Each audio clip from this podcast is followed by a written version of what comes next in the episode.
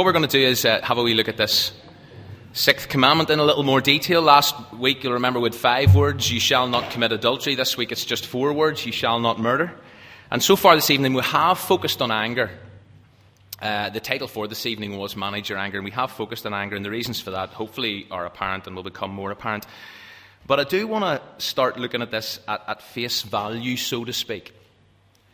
And because uh, this commandment actually prohibits the intentional killing of a human being. And I, I, sort of think that unless we, we start there and deal with, or not so much deal with, because that would be impossible, but raise some of the very difficult and sensitive issues that surround this commandment, unless I do that, you may leave here frustrated tonight, thinking, ah, but they sort of ducked the more difficult aspects of this sixth commandment, this sixth law of love that's been set in stone. And so, before we, we tackle some of the tensions, and, and I am conscious of time, and uh, I want to take a step back and, and highlight just a couple of really important facts. And the first is that we find ourselves living in a relatively interesting context regarding murder and violence and killing. To start with, we hear a lot about it, probably more than any other previous generation. And that's because of we have so much access to newspapers, news reports, bulletin boards, internet sites. Part of the upshot of living in a media saturated society and culture is that we are constantly hearing or reading about murder and violence on our streets and in our communities. It's very hard not to. But what is particularly interesting about our context is how, at the flick of a switch or the changing of a channel, the worlds of reality and illusion and fantasy merge. It all blurs now. And so we, we watch more programs, we read more novels, we see more movies, and increasingly we play more computer games where, in the name of entertainment, murder, violence, and killing are central to the plot or essential if you want to win. And as a sort of slightly provocative aside, is virtual killing, particularly whenever the graphics are now so lifelike, is virtual killing in, say, Grand Theft Auto, Mortal Kombat, Call of Duty, is that a blatant breach of this commandment? Please discuss. Not now, but take it. It's just a thought, throw it out. Whatever you, you think about that, where you place the lines, where the lines merge, we do live in an interesting context regarding the taking of life. And the second thing I want to say by way of introduction is, and this really is in order to lay a critical foundation, is that all life is from God. He's the source. That is what we believe. And I know that all sorts of advances have been made in genetic manipulation and cloning, for example, but this is still not man creating life in a sense. It's just man simply copying God. And life is from God, and it's a gift, and He is the giver, and therefore He alone is the one who's the right to take it away. And murder, when you take it all back, is the taking away of someone's life, and that is beyond our authority. And if life's from God and life is a gift, then all human life is special because we have been, according to the Bible, created in the image of God and we're able to relate to God on a very personal level. And that's what makes us as human beings distinct from the rest of the created order. Human life is special, it is unique, and therefore human life is valuable. But against that backdrop, and bearing in mind those four words, you shall not murder, I feel it would be wrong, or at least it would be evasive of me, it would be unwise, not to mention say and say something about four huge issues war, capital punishment, abortion, and euthanasia.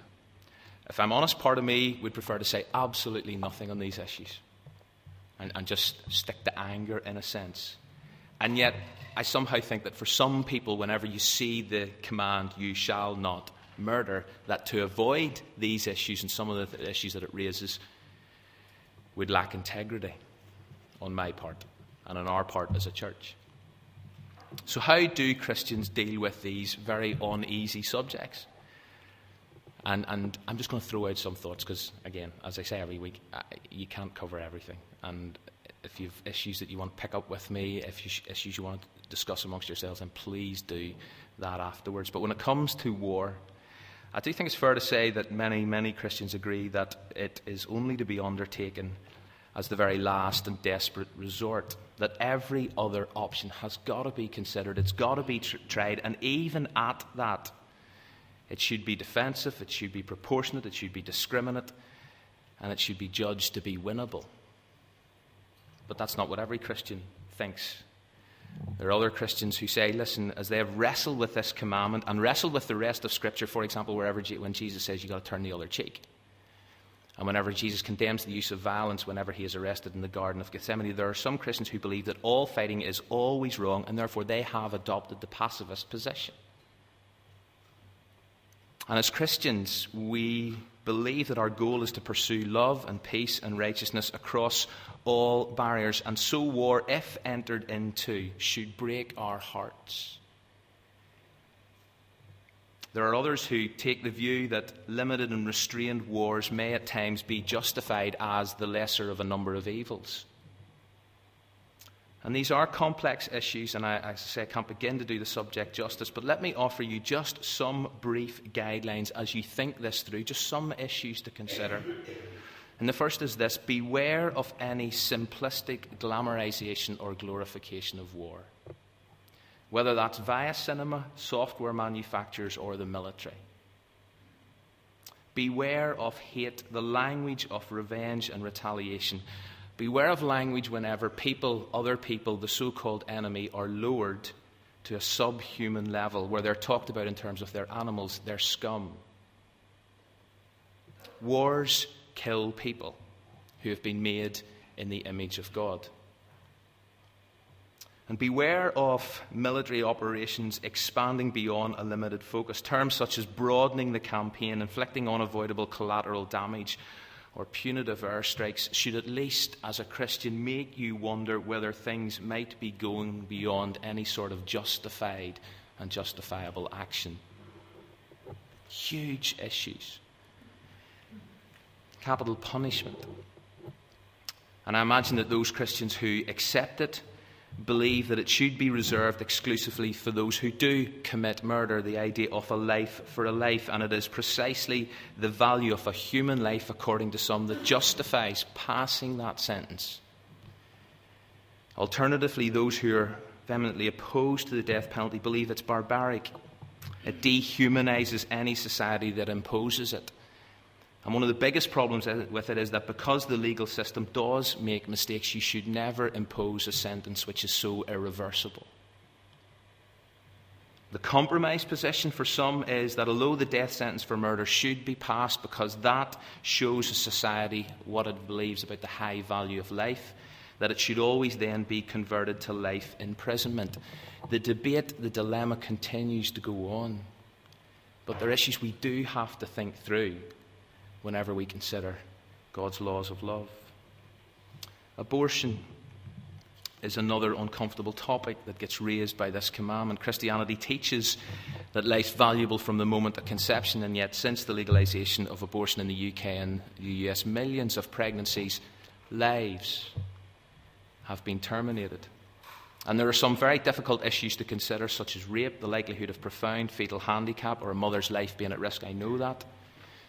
But in percentage terms, those count for such a small fraction that most abortions, the vast majority, are carried out, some would say, for convenience. But even in saying that, I realize that for some girls, the pressure to have an abortion is so intense. There just doesn't seem to be any other option for all sorts of reasons. And then the feelings of guilt and regret that many girls carry is crippling. And again, it's one of those issues that is not settled by making blanket statements or slogans. But I do believe that the current rate of abortion worldwide breaks God's heart, and it should break ours. And then finally, euthanasia. And these are subjects I know I'm way outside of my field of knowledge and ability to really comment on this uh, intelligently. But this whole idea of the intentional medical termination of a person's life, which is different and very distinct from uh, allowing a patient who is suffering from a fatal disease to die in peace without being subjected to painful treatments that can never restore him or her to health. That's not what we're talking about. It's also very different from the use of pain killing drugs to control severe pain, even at the risk of shortening life. That's also not what we're talking about. And those methods, although there are many medics here, they will know that they're not without medical issues they are widely practiced, and for many people, they pose few significant moral dilemmas or problems. But euthanasia, also known as assisted suicide or mercy killing, is a problem for lots of people, many Christians, because it allows us to play this role of judging when a life is valid or is no longer valid. And we or they voluntarily decide where we're going to speed up death by taking or being given certain drugs. And the problem is that providing safeguards and ensuring that the right to die is not abused. That is why this issue is so complex, and I acknowledge that and realize that. And with all of these issues, there are those who would argue that the problem isn't with the value of human life, the problem is with a belief in God. You see, if you could just ditch a belief in God, just forget God, just write God out, then you won't have anywhere near the same hang ups or moral dilemmas. And so that's a huge issue for us as Christians. Now, I haven't touched and only touched, I realize that, on some of the tough subjects. I want to I wanna take a closer look just in the last few minutes as to how this commandment applies to all of us, because whenever Jesus did teach in this commandment, he broadened the scope of it, and we know that, and that's why tonight so much has been about anger. Because Jesus said, You've heard it said to people long ago, Do not murder, and anyone who does murder will be subject to judgment. But I tell you that anyone who's angry with his brother will be subject to judgment. And Jesus said this as Jesus often said things to get under the skin of an issue. And Jesus knows that unmanaged, uncontrolled anger can and often does lead to disaster, just like Rick was explaining, and Rick sees time and time again in his work. And one of the very first stories in the Bible that actually reveals that reality, the story of Cain and Abel that's found in Genesis 4. And yes, Cain murdered Abel, but if you back up in the story a bit, you read these words. So Cain was very angry, his face was downcast. And then the Lord said to Cain, Why are you so angry? Why is your face downcast? If you do what is right, you will, will you not be accepted? But if you do not do what is right, sin is crouching at your door, and it desires to have you, but you must master it.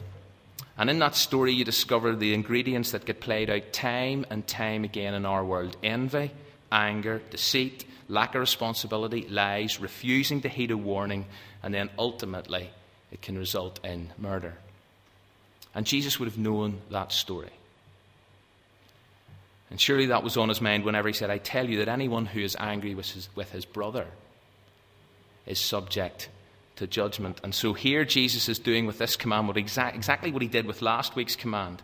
Because last week we thought about how adultery was not just the outward physical action, it was also the inward action of lust in the heart. And here with tonight's commandment, Jesus makes it plain that the crime of murder is not simply the shedding of blood, it's about the hatred and the anger that leads up to that very often. So, how can we, should we handle our anger? Well, to start with, I think it's, it's important, that, and Rick has, Rick has said this, that not all anger is wrong. There, there is such a thing as right or righteous anger. And apparently, the word anger appears something like 455 times in the Bible, and in 375 cases, it refers to God. God gets angry. God gets angry at hypocrisy, at injustice, at lies, but God never does wrong. Anger is an emotion, as Rick said. And it's an emotion that shows we care about certain things. But although God's anger is always righteous, ours isn't. And therefore, how we handle it becomes so important. Rick's already dealt with some stuff I was going to look at just on how different people handle anger differently. I'm going to leave that. But things like road rage or trolley rage in the supermarket Ever scream at your computer? Ever scream down the phone at someone? And then the whole sports pitch. So I was very brave Rick say how he handled it and how he suppressed it and channeled it. I'd have to confess it's the one context, and I've shared this before, it's the one context where I struggle the most is on a sports pitch. I, can, I am quite a passive individual generally. But somehow the red mist descends whenever I walk on the football pitch. And it is within that context that I struggle to know how do I handle my anger in a way that doesn't lack integrity and doesn't contradict so much of what I say and what I stand for. We all handle anger differently. The challenge is how to handle it well. As Aristotle said, anyone can be angry, that's easy. But to be angry with the right person to the right degree at the right time for the right purpose and in the right way, that is not easy. So let me give you really quickly some advice. First, admit you're angry. Admit it to yourself, admit it to others. Again, Rick has brought this out. And also admit it to God. Don't explode. Don't bottle it up. Instead, try and analyze your reasons for your anger and be honest about them. And unfortunately, whenever you're angry, you always are in the wrong frame of mind to really analyze anything. I know that. And although it is difficult, you need to talk about your anger and acknowledge it exists.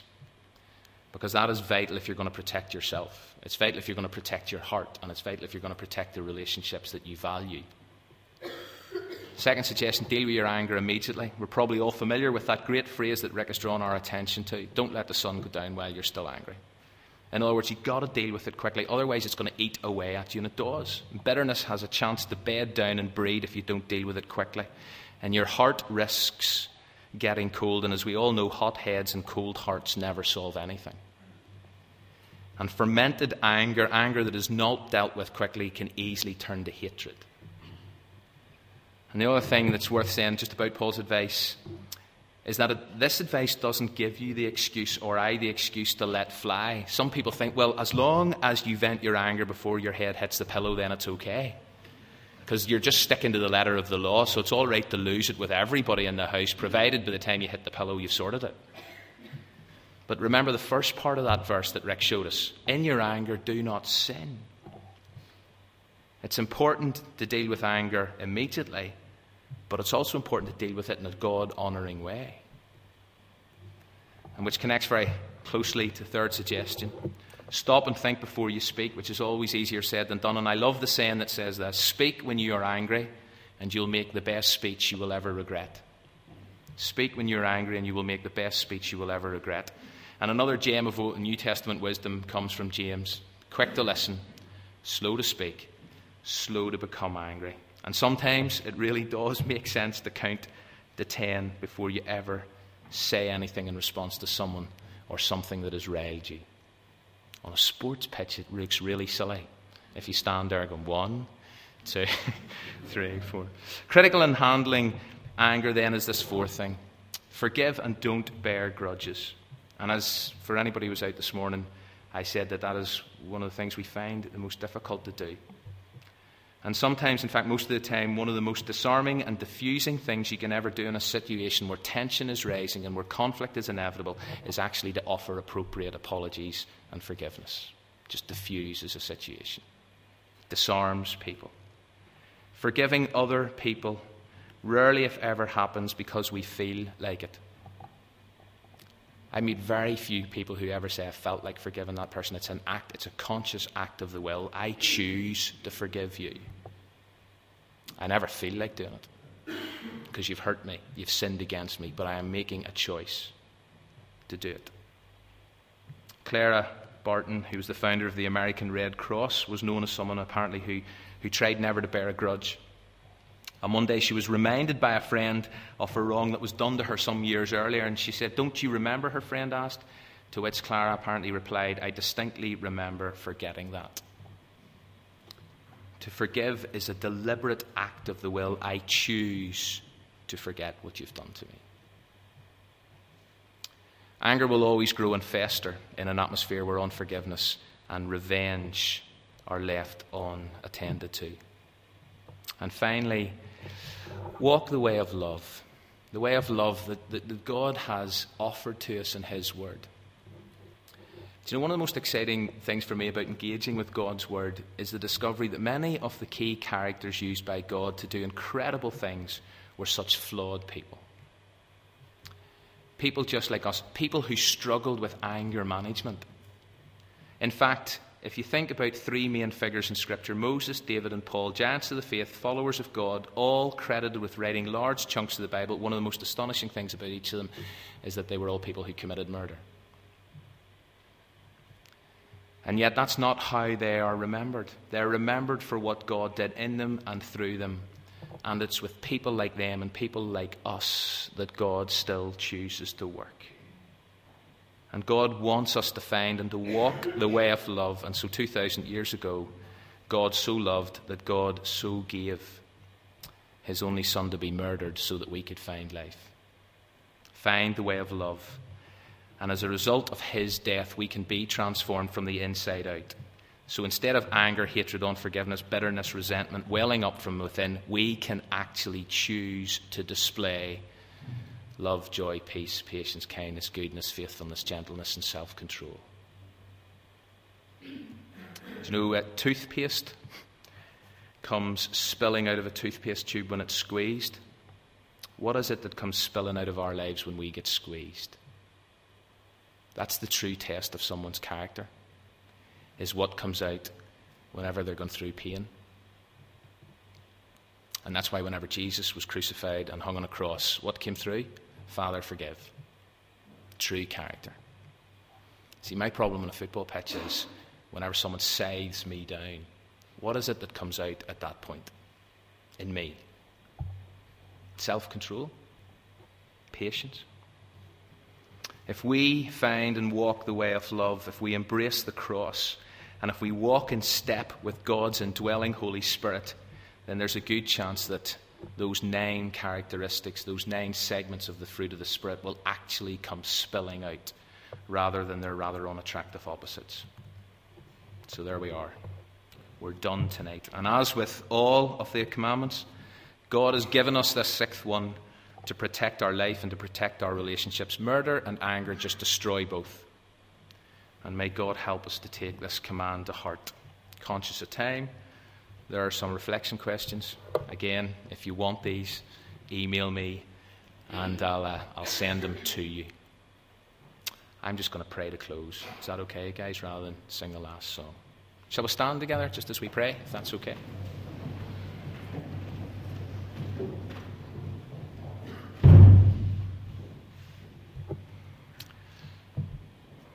Father, again, we we stand here as a group of people who are so thankful to you for giving us these laws of love written in stone that make so much sense, that are given to us to protect life. And although we have raised some issues that leave us scratching our heads at times and leave us confused and even disturb us, God, your intention is not to confuse us.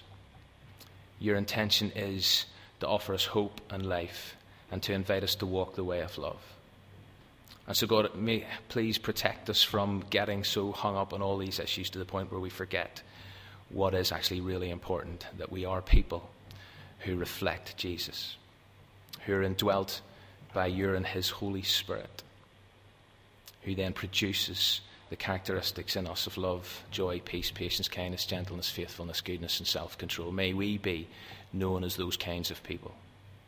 So that when it comes to how we handle anger and deal with it, that we do it in a way that honours you, that protects our lives, and that guards our relationships.